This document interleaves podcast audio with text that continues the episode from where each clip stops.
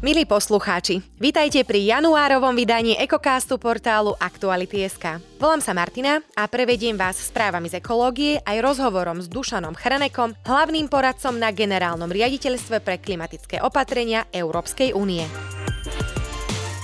Slovensko je z hľadiska pitnej vody veľmoc. Vo vodách však stále nachádzame látky, ktoré sú už nejaký čas zakázané, povedal v rozhovore pre Aktuality.sk výskumný pracovník Tomáš Mackuľak z Národného centra výskumu mikroplastov a mikropolutantov. Na zachovaní čistej vody v životnom prostredí pracujú mnohé čistiarne odpadových vôd a ich pracovníci, ale aj vedci, ktorí vykonávajú rôzne analýzy a výskumy. Na základe nich vidia napríklad znečistenie mikroplastmi, liečivami, hormónmi, drogami, ale aj pesticídmi. Poľovníctvo sa na Slovensku organizuje od roku devätnásť dvadsať a aktívne poľuje takmer tridsaťosem tisíc poľovníkov, ktorí sú zaradení do poľovných združení. Na to, aby mohli poľovať, potrebujú platný poľovný lístok. V článku zo série textov pri príležitosti tridsať rokov Slovenska s názvom Aké je novodobé poľovníctvo sa dozviete aj to, že súčasný zákon je voči poľovníkom viac než ústretový a hoci im zákon prikazuje hospodáriť v poľovnom revíri tak, aby dosiahli a udržiavali normovaný kmeňový stav zvery, reálne postihy za to, že to nedodržiavajú, im nehrozia. Dáva im dokonca väčšie právomoci ako samotnému vlastníkovi pozemkov, na ktorých sa poľuje. Dezinformácie postihujú aj triedenie odpadu. O procese recyklácie existuje stále množstvo mylných predstáv a recyklačné dezinformácie ovplyvňujú spôsoby záchrany životného prostredia a škodia prírode. Okrem základného poznania farieb jednotlivých recyklačných kontajnerov je dobré mať na mysli napríklad aj to, že zákon o odpadoch zakazuje ukladanie vytriedených odpadov na skládky, že aj recyklácia má svoju životnosť, či to, že vôbec najlepším udržateľným spôsobom je odpad vôbec netvoriť. Štúdia Medzinárodného záchranného výboru varuje, že svet čelí v roku dvetisíc dvadsaťtri vážnej hrozbe v podobe viacerých humanitárnych kríz. Organizácia už viac než desaťročie upozorňuje pred výrazným zhoršením humanitárnej situácie v skupine vybraných krajín, pričom teraz ovládli rebríček východoafrické krajiny. Tie sú dlhodobo sužované nekončiacimi sa suchými obdobiami a čelia potravinovej kríze. Okrem iného, štúdia upozorňuje aj na ekonomické ťažkosti spôsobené ozbrojenými konfliktmi. V rebríčku prvých desiatich krajín sa nachádza Somálsko, Etiópia, Afganistán, Kongo, Jemen, Sýria, Južný Sudán, Burkina Faso, Haiti a Ukrajina.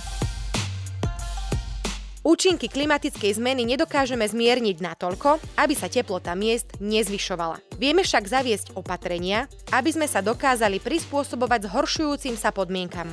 Horúčavy počas leta sú čoraz intenzívnejšie a trvajú dlhšie, čo zosilňuje efekt mestského ostrova tepla. Mestá sa v noci nedostatočne ochladzujú, rozsiahle betónové, asfaltové či plechové plochy počas noci vyžarujú teplo, ktoré počas dňa naakumulovali. Ako v rozhovore pre Aktuality.sk uviedol architekt Robert Špaček, vieme to zmeniť napríklad premyslenou výsadbou stromov, využívaním vodozádržných opatrení napríklad v dažďových záhradách, umelými mokraďami v parkoch či vegetačnými strechami. Mestá ako Oslo či Kodaň takéto strechy na novopostavených budovách musia mať povinne. Viac tém z ekológie nájdete na našom webe Aktuality.sk. To je z našich Ekonews všetko, teraz si vypočujte nasledujúci rozhovor. Slovensko je súčasťou Európskej únie od mája roku dvetisícštyri, pričom naša krajina je zastúpená v rôznych inštitúciách. Dušan Chrenek je hlavný poradca na generálnom riaditeľstve pre klimatické opatrenia a venuje sa aj využitiu digitálnych a vesmírnych technológií pre klimatické opatrenia. Nielen o nich nám v podcaste Ekokaste prezradí viac. Dobrý deň. Dobrý deň, ďakujem za pozvanie. S akými predsavzatiami vstupuje Európska únia do roku dvetisícdvadsaťtri v rámci riešení klimatickej krízy? Tak Európska komisia má veľa predsavzatí, ale takým hlavným predsavzatím je ďalej pokračovať v napĺňaní zelenej dohody a pri plňaní klimatických cieľov. A v tomto sa nám v celku dobre darí, že práve v roku dvetisícdvadsaťdva Európska únia sa dohodla politicky, to znamená členské krajiny, Európsky parlament na základe návrhov komisie na tých hlavných klimatických opatreniach. A Toto sme vlastne už pred Vianocami, sa mnohé dohody dosiahli v systéme obchodovania s emisiami, tiež v emisiách v iných sektoroch, v budovách, priemysle, v poľnohospodárstve, ale tiež ako zachytávať uhlík v pôde, v lesoch a tiež pri emisiách v doprave, pri autách, pri limitoch na emisie cé ó dva. V tejto situácii teraz Európska únia je naozaj v ťažkej situácii a máme náročné podmienky a je to spôsobené aj tými hlavnými faktormi, ktorými sú vojna na Ukrajine, ruská agresia, tiež problémy s dodávkami energií, vysoké ceny, inflácia. Ale čo je dôležité, tak európski lídri si uvedomujú, že nemôžeme zastať, čo sa týka boja proti klimatickej zmene, že musíme ďalej pokračovať. Aj v tejto situácii to nám pomáha, lebo keď zvýšime výrobu energií z obnoviteľných zdrojov, alebo keď ušetríme energiu, energetická efektívnosť, to všetko nám pomôže, aby sme odstránili našu závislosť od zdrojov energie z Ruska, aby sme tiež znížili naše emisie, a aby sme tak pomáhali kvalite života ľudí, ale aj zdraviu planéty. Mm-hmm, tých tém je veľmi veľa. Ktoré klimatické opatrenia teda sú najdôležitejšie? Klimatické opatrenia sa týkajú mnohých oblastí, ale čo máme ako také zásadné politiky, tak prvou je systém obchodovania s emisiami. To znamená, hlavní znečistovatelia, producenti emisí, majú kvóty a ak potrebujú viac kvót, musia si ich kúpiť. A sú to vlastne také oblasti, ako je výroba ocele, tiež produkcia elektrickej energie, papier, hliník. V týchto oblastiach práve sa produkuje najviac emisí a od roku dvetisícpäť už v Európe funguje účinný systém obchodovania s emisiami. Už doteraz vlastne od začatia toho systému sa znížili emisie skleníkových plynov o štyridsaťtri percent a chceme vlastne dosiahnuť, aby do roku dvetisíctridsať to bolo zníženie o šesťdesiatdva percent. A tiež teraz aj mnohé nové oblasti sú zahrnuté do systému obchodovania s emisiami. Je to napríklad námorná doprava a v budúcnosti to budú aj budovy a doprava, osobná doprava a celkové. No a aby sme aj ochránili ľudí, ktorí sú zraniteľní, ktorí budú musieť platiť viacej, tak Európska únia zriadí aj klimatický sociálny fond, ktorý bude pomáhať práve tým najzraniteľnejším krajinám a ľuďom, ktorých to zasiahne, ale aj tiež malé podniky. Takže tento fond naozaj pomôže ľuďom. Krajiny budú mať rôznu, rôznu alokáciu, predbežne pre Slovensko je to asi jedna celá sedem miliardy, to znamená pomerne viacej ako pre európsky priemer alebo iné krajiny. No a ešte by som spomenul možno aj emisie v doprave a z osobných aut, tam je tiež rýchle zníženie a dohoda je aj o tom, že od roku dvetisíctridsaťpäť už autá budú musieť mať nulové emisie.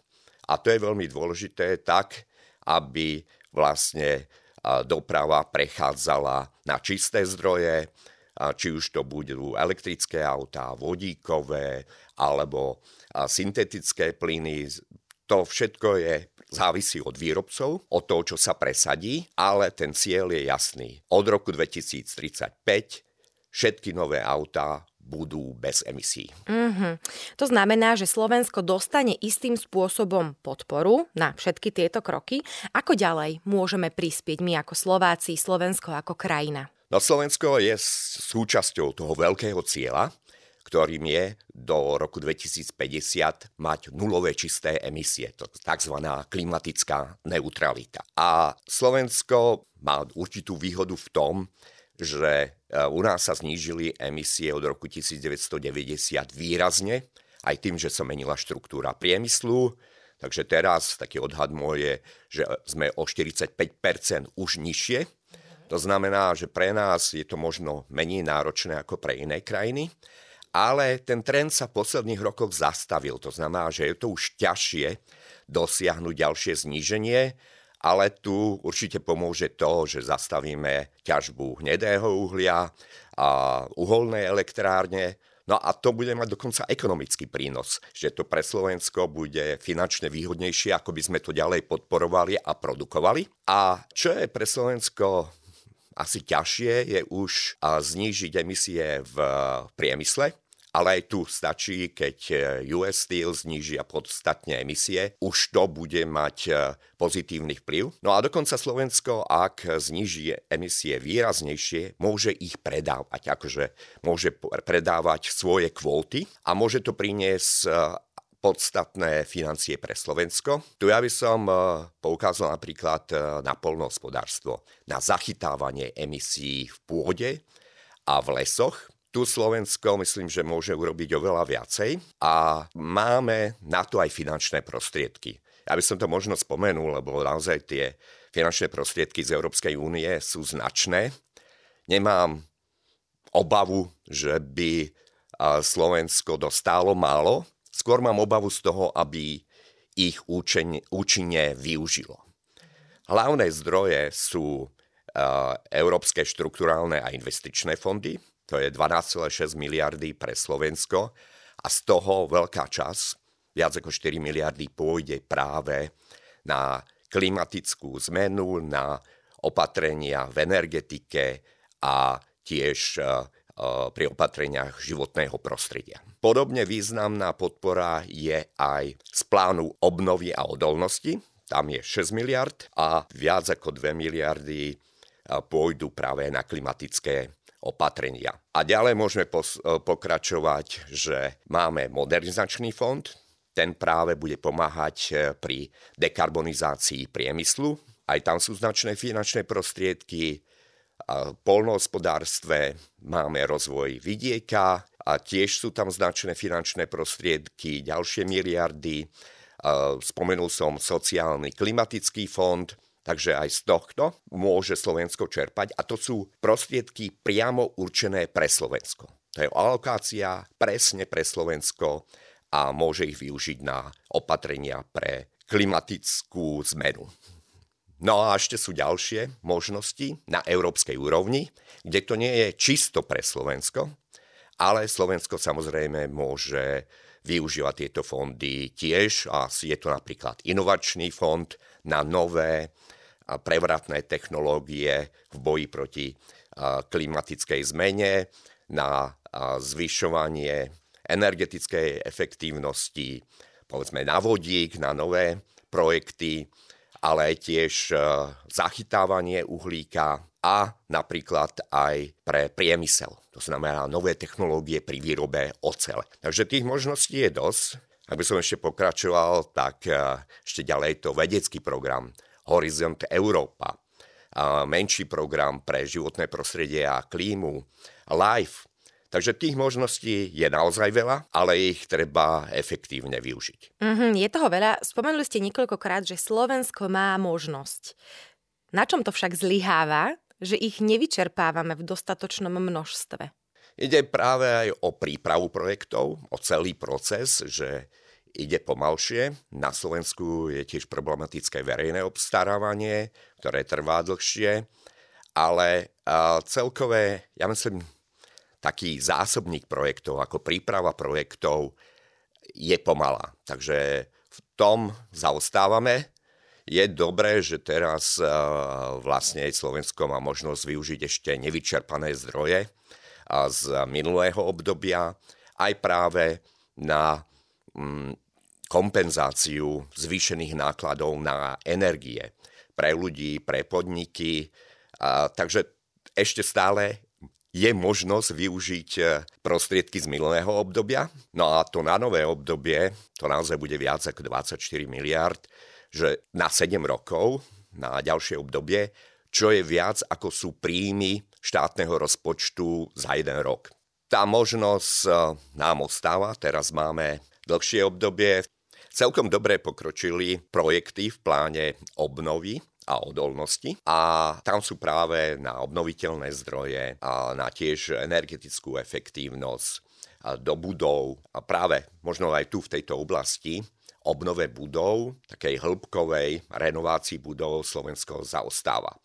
A môže využiť finančné prostriedky aj na túto oblasť. Mm-hmm, je to ohromná škoda, že to nevyčerpávame v takom množstve, v akom by sme mali. Tak máte možno nejakú radu pre či už e, subjekty nejakého právnického charakteru alebo nejaké inštitúcie, prípadne možno, že osoby individuálneho charakteru, ako správne ísť na takéto veci, kde si možno môžu vyhľadávať všetky tieto informácie? Vyhľadávať informácie, ja myslím, že je to pomerne jednoduché aj na web stránkach slovenských inštitúcií, že sú tam uverejňované výzvy. Skôr ide naozaj o to plánovanie a čo najrýchlejšie uverejňovanie výze, výziev, ich vyhodnocovanie a potom už realizácia projektov. Takže tu by som odporučil aj pre podniky, aj pre ľudí, že si pripravovať projekty a potom, keď už vyjde výzva, tak čo najrýchlejšie sa prihlásiť a neskôr realizovať projekty. No a možno aj taká, také zjednodušovanie, že slovenské inštitúcie by niektoré výzvy mohli urobiť jednoduchšími, aby sa rýchlejšie realizovali. Mm-hmm. Všetci vieme, že tu máme globálne otepľovanie a presne zdvíhanie teplôt o jeden a pol stupňa je už aj tak dosť vysoké. Tie hodnoty viac by boli ešte horšie. Prečo potrebujeme zastaviť globálne otepľovanie a čo preto musíme v realite urobiť?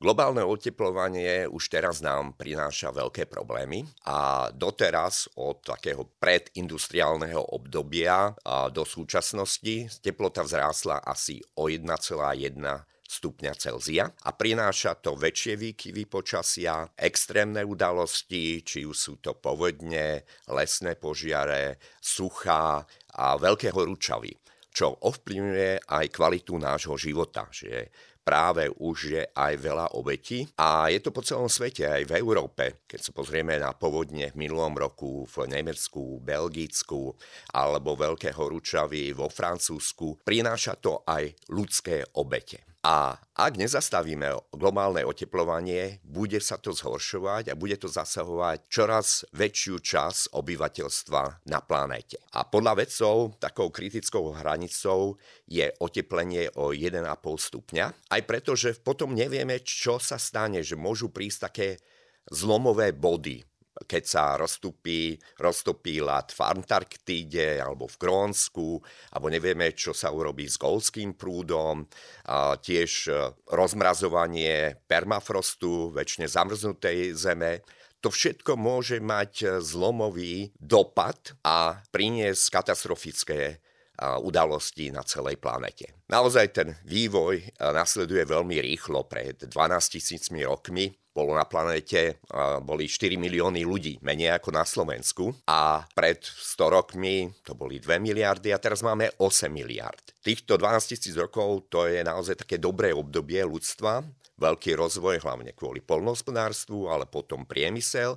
A tam sme začali používať fosílne paliva, ktoré práve spôsobujú to globálne oteplovanie. Väčšie emisie vo vzduchu, a väčšia vrstva, ktorá, ktorá zachytáva vyžarovanie a tým pádom sa otepluje planéta. V posledných desaťročiach všetko stúpalo exponenciálne. Počet ľudí, priemysel, cestovanie, a tiež spotreba vody, výroba energií, a tiež samozrejme väčšie emisie skleníkových plynov, viac používanie e, hnojív a všetko zanecháva stopu. Mm-hmm. A práve tým máme problémy s biodiverzitou, s globálnym oteplovaním a práve Zelená dohoda Európskej únie toto chce celé riešiť a zastaviť. No a na to je potrebné reformovať, transformovať veľa sektorov. Ja som možno taký dobrý príklad použil, že sa to dá dosiahnuť me- medzinárodne, čo sa týka ochrany ozonovej vrstvy. Lebo v osemdesiatych rokoch sa ozonová vrstva rýchlo poškodzovala a devätnásťstoosemdesiatsedem na svetovej úrovni sa dosiahla dohoda o práve znižovaní látok, ktoré poškodzujú ozonovú vrstvu. Volá sa to Montrealský protokol. A práve na základe toho sa znížili látky vo vzduchu, ktoré poškodzujú ozón o deväťdesiatosem percent. Takže teraz už tie účinky nie sú také ako pred štyridsiatimi rokmi a to bolo hlavne vtedy viacej rakoviny kože, očné ochorenia. Toto sa podarilo stabilizovať a ozonová vrstva sa začína obnovovať. Takže to je taký pozitívny príklad, že celý svet spolupracoval. Že nebola to len Európska únia, ale celý svet spolupracoval na tom, aby sme tento problém vyriešili. Globálne otepľovanie je širší problém a zasahuje naozaj všetky oblasti, dopravu, poľnohospodárstvo, energetický sektor, priemysel a všetky tieto oblasti musíme zmeniť a prejsť na taký čistejší spôsob, či už výroby energie, priemysle, alebo v tom poľnohospodárstve aj na zachytávanie emisí. Takže je toho naozaj veľa, ale dá sa to dosiahnuť. Mm-hmm. Spomenuli ste teda ten projekt alebo výzvu Zelená dohoda. Čo sú jej hlavné body? Zelená dohoda nie je len o emisiách, ale je oveľa širšia. Je to napríklad aj o ochrane biodiverzity, celkové o znížení um, znečisťovania ovzdušia a vôd. A je to aj o čistej energii, o kvalitnejšej, čistejšej doprave, tiež v priemysle, aby sme mali viacej obehové hospodárstvo. Nie štýl, čo máme teraz, že zober, použij a zahoď, ale aby sa zdroje opätovne využívali, čo je dôležité aj pre takú sebestačnosť Európskej únie. A ďalšou oblasťou je napríklad udržateľný, udrž, udržateľný potravinový reťazec, teda aj poľnohospodárstvo, obchod. No a na to všetko potrebujeme aj finančné zdroje, ale aj lepší výskum, inovácie a potom aj medzinárodnú spoluprácu. Mm-hmm. Ja som mala možnosť nahliadnúť do vašej prezentácie k tejto zelenej dohode a teda vybrala som si niekoľko faktov, ak dovolíte. Európsky priemysel využíva len dvanásť percent recyklovaných materiálov. Doprava je zodpovedná za dvadsaťpäť percent našich emisí. Výroba a využívanie energie je v Európskej únii zdrojom viac ako sedemdesiatpäť percent emisí skleníkových plynov. Natíska sa teda otázka, čo s tým? Aké sú tie reálne kroky, ktoré by sme mali urobiť, aby sme teda zmenili tieto čísla? Na to sú práve tie opatrenia v zelenej dohode, že každý sektor má svoje problémy. A napríklad, keď sa pozrieme na to využívanie, opätovné využívanie materiálov v priemysle, tam práve ten systém obeho- obehového hospodárstva nám môže výrazne pomôcť. A je to napríklad aj elektrotechnický priemysel. Tam je tiež vysoká možnosť návratu materiálov späť do systému. Takže preto je, že nepozeráme sa čisto len na recykláciu, ale povedzme na opätovné použitie výrobkov, na opravu výrobkov a potom už aj, aby sme recyklovali. A keď už to nie je možné, tak tiež aj ekologicky, aby sme to využili a, a skladovali. Takže to je priemysel. V tej doprave ide o to, aby sme mali čistejšiu dopravu a to znamená ten, napríklad to, ten záväzok mať nulové emisie z aut od roku dvetisíctridsaťpäť, ale potom aj lepšie plánovať dopravu, využívať čistejšie formy, napríklad železnicu, rozvíjať práve aj dopravu na báze vodíka a tých opatrení naozaj dosť veľa. Ešte by som spomenul, povedzme, budovy. To je veľmi dôležitá časť, lebo absolútna väčšina budov nie je energeticky hospodárna. Ako tu práve aj Slovensko má veľkú možnosť ísť do obnovy budov, do hĺbkových obnov, ale aj niekedy stačí využitím digitálnych technológií a urobiť aj rýchle zmeny, ktoré prinášajú veľkú úsporu energií. Takže tých opatrení je dosť, aj sú navrhnuté na európskej úrovni, no a už sa aj realizujú, že nie je to niečo nové. Už e, európske krajiny výrazne pokročili, takže ja som celkom taký optimista, čo sa týka plánu Európskej únie znížiť emisie o päťdesiatpäť percent do roku dvetisíctridsať, že to dokážeme dosiahnuť. A ak sa budú realizovať tie legislatívne opatrenia, ktoré Európska komisia navrhla, tak dokonca znížime emisie ešte viacej. Teraz odhad je päťdesiatsedem percent, ale ak sa podarí to naplňať a tiež aj prichádzať s novými inovatívnymi technológiami, verím tomu, že to môže byť aj viac. Mm-hmm. Na Slovensku veľa takýchto vecí už v podstate zavádzame. Či už tu máme zálohový systém, cirkulárna ekonomika celkom krásne funguje. Separovaní sme tak trošku ešte nie na vysokej úrovni, ale snažíme sa. V Bratislave začína jazdiť autobus na vodíkový pohon napríklad, takže to sú všetko veci, ktoré pomáhajú. Ale teda tú bodku tomu ešte predsa len môžu dať eurofondy. Áno, určite. Mm-hmm. Určite a je to dôležité robiť plošne. Nie len malo, ale naozaj čo najrýchlejšie to použiť vo veľkom rozsahu.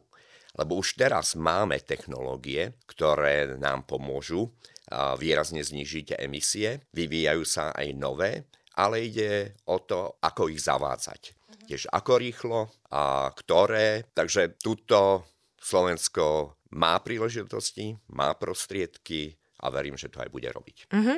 Dôležitá rovnako je aj spolupráca medzi krajinami. Ako sa cez ňu dá dosiahnuť viac v otázke spomínaných klimatických zmien? Tak ide o spoluprácu v rámci Európskej únie. Áno, samozrejme. Tá celkom myslím, že dobre uh, funguje. Takže tuto uh, ja si myslím, že to, že máme opatrenia na celoeurópskej úrovni, to motivuje všetky krajiny. A niektoré môžu znižovať emisie rýchlejšie a vtedy práve môžu pomôcť aj iným krajinám, že povedzme predať svoje, a, svoje kvóty. Ale aj tá výmena informácií, výmena technológií je dôležitá. Oveľa ťažšie už je to na svetovej úrovni. Ale aj tam, po tom, čo Európska únia ako prvá si dala svoj cieľ mať klimatickú neutralitu do roku dvetisícpäťdesiat, už začali aj iné štáty.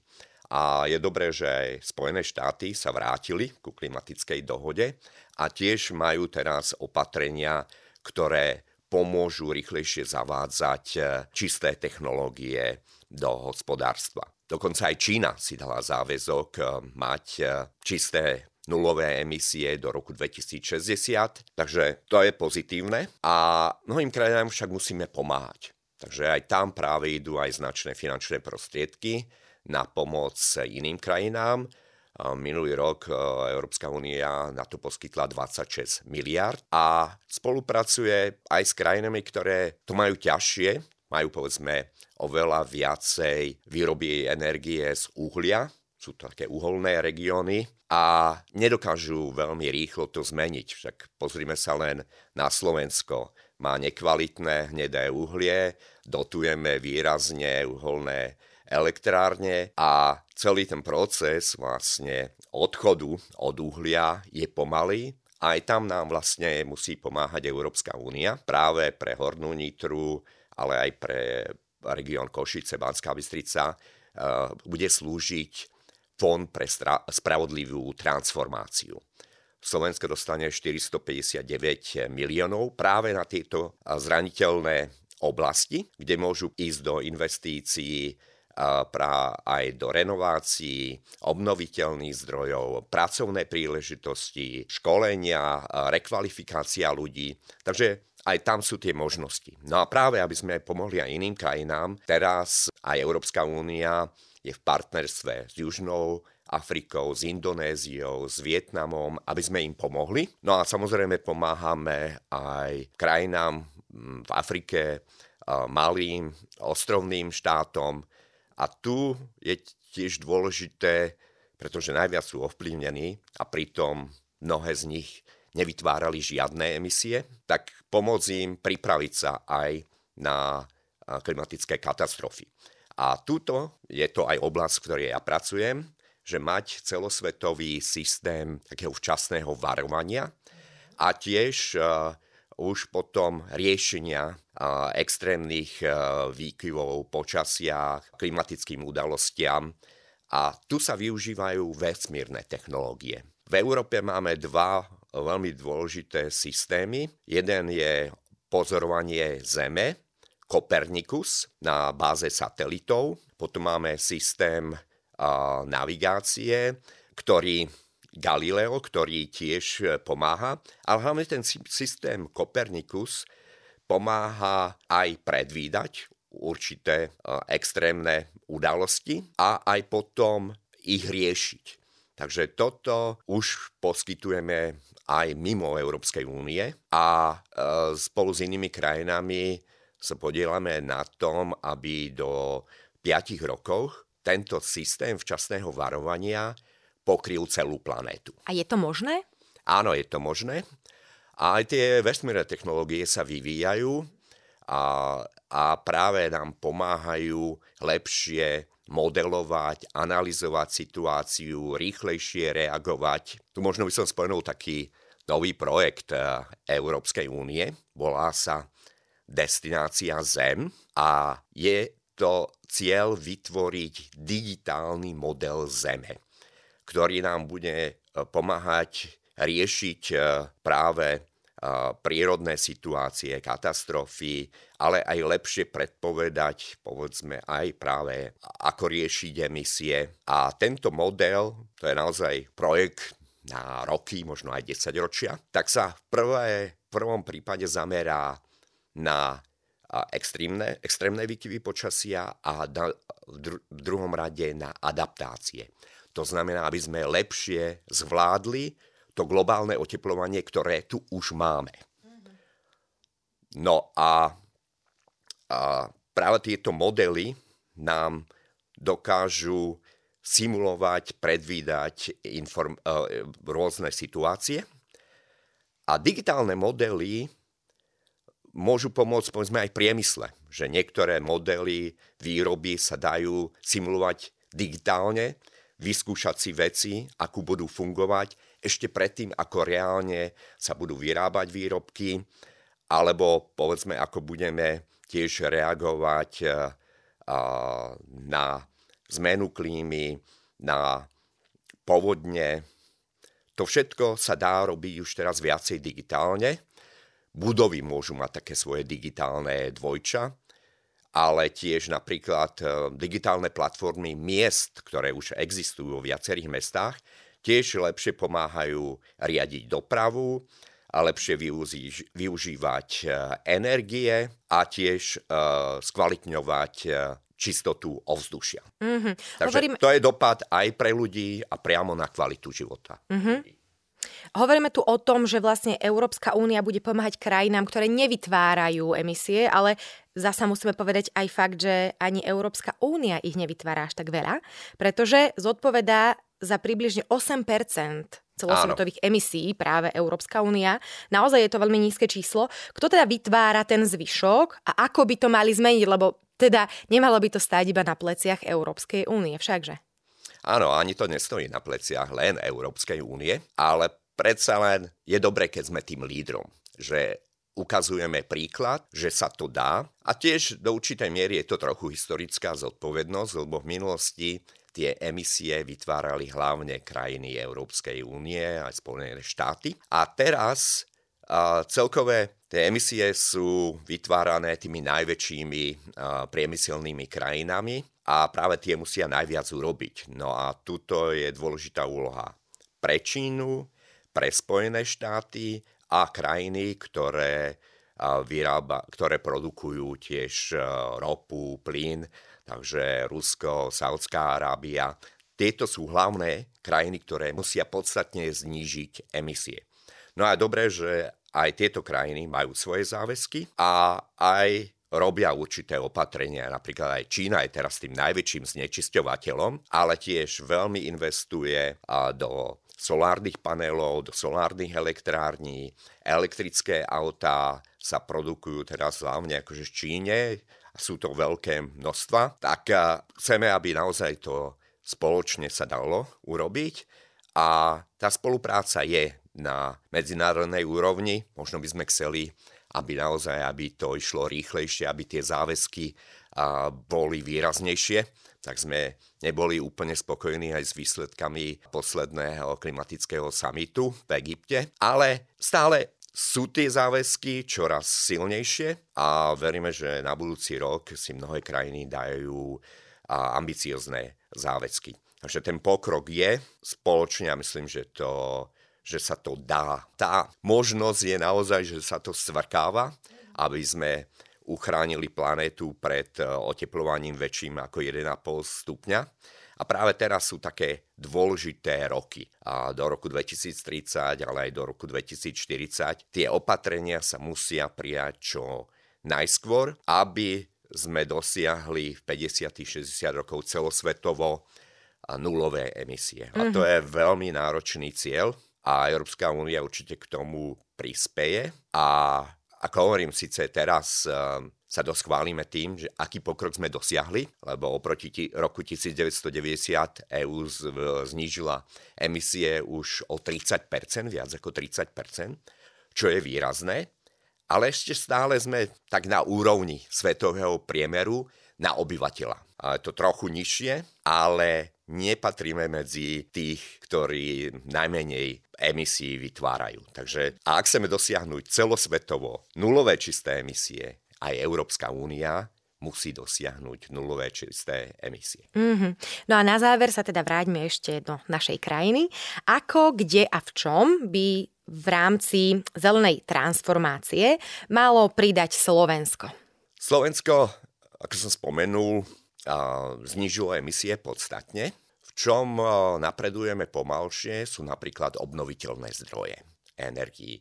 Tuto môžeme investovať oveľa viacej a najmä odstrániť administratívne prekážky a zrýchliť systém povoľovania nových obnoviteľných zdrojov a zvýšiť možno aj, aj, aj podporu. Druhá oblasť je priemysel.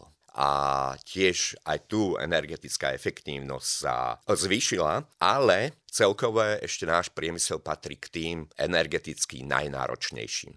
Takže dekarbonizácia priemyslu je veľkou výzvou a tu môže po, pomôcť napríklad ten modernizačný fond, ktorý pôjde práve pre podniky, ktoré vytvárajú najviac emisí a ktoré sú celou tú transformáciou dotknuté. No a ja by som ešte možno spomenul dve oblasti, budovy.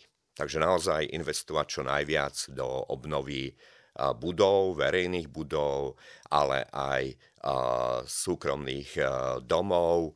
Takže tu je veľká šanca znížiť emisie aj tým, že budeme viacej podporovať uh, povedzme solárnu energiu, tepelné čerpadlá, znižovanie um, spotreby. To je veľmi dôležitá oblasť. No a treťou oblasťou je poľnohospodárstvo. A tam práve je ide o to zachytávanie emisí. To znamená, že ich nevytvárať, ale skôr zachytávať do pôdy, do lesa. A ak to bude Slovensko dobre robiť, tak to pomôže aj biodiverzite a aj tiež kvalite poľnohospodárstva, aj produkcii. Proste tým sa aj zlepšuje kvalita pôdy, zachytávajú emisie, podporuje biodiverzita. Takže to sú opatrenia, kde Slovensko možno v posledných rokoch ako zaostávalo, ale ja verím, že ich bude realizovať. Veríme aj my. Veľmi pekne ďakujem za rozhovor. Ďakujem a prajem všetkým poslucháčom krásny rok dvetisícdvadsaťtri. Milí poslucháči, počujeme sa na budúce.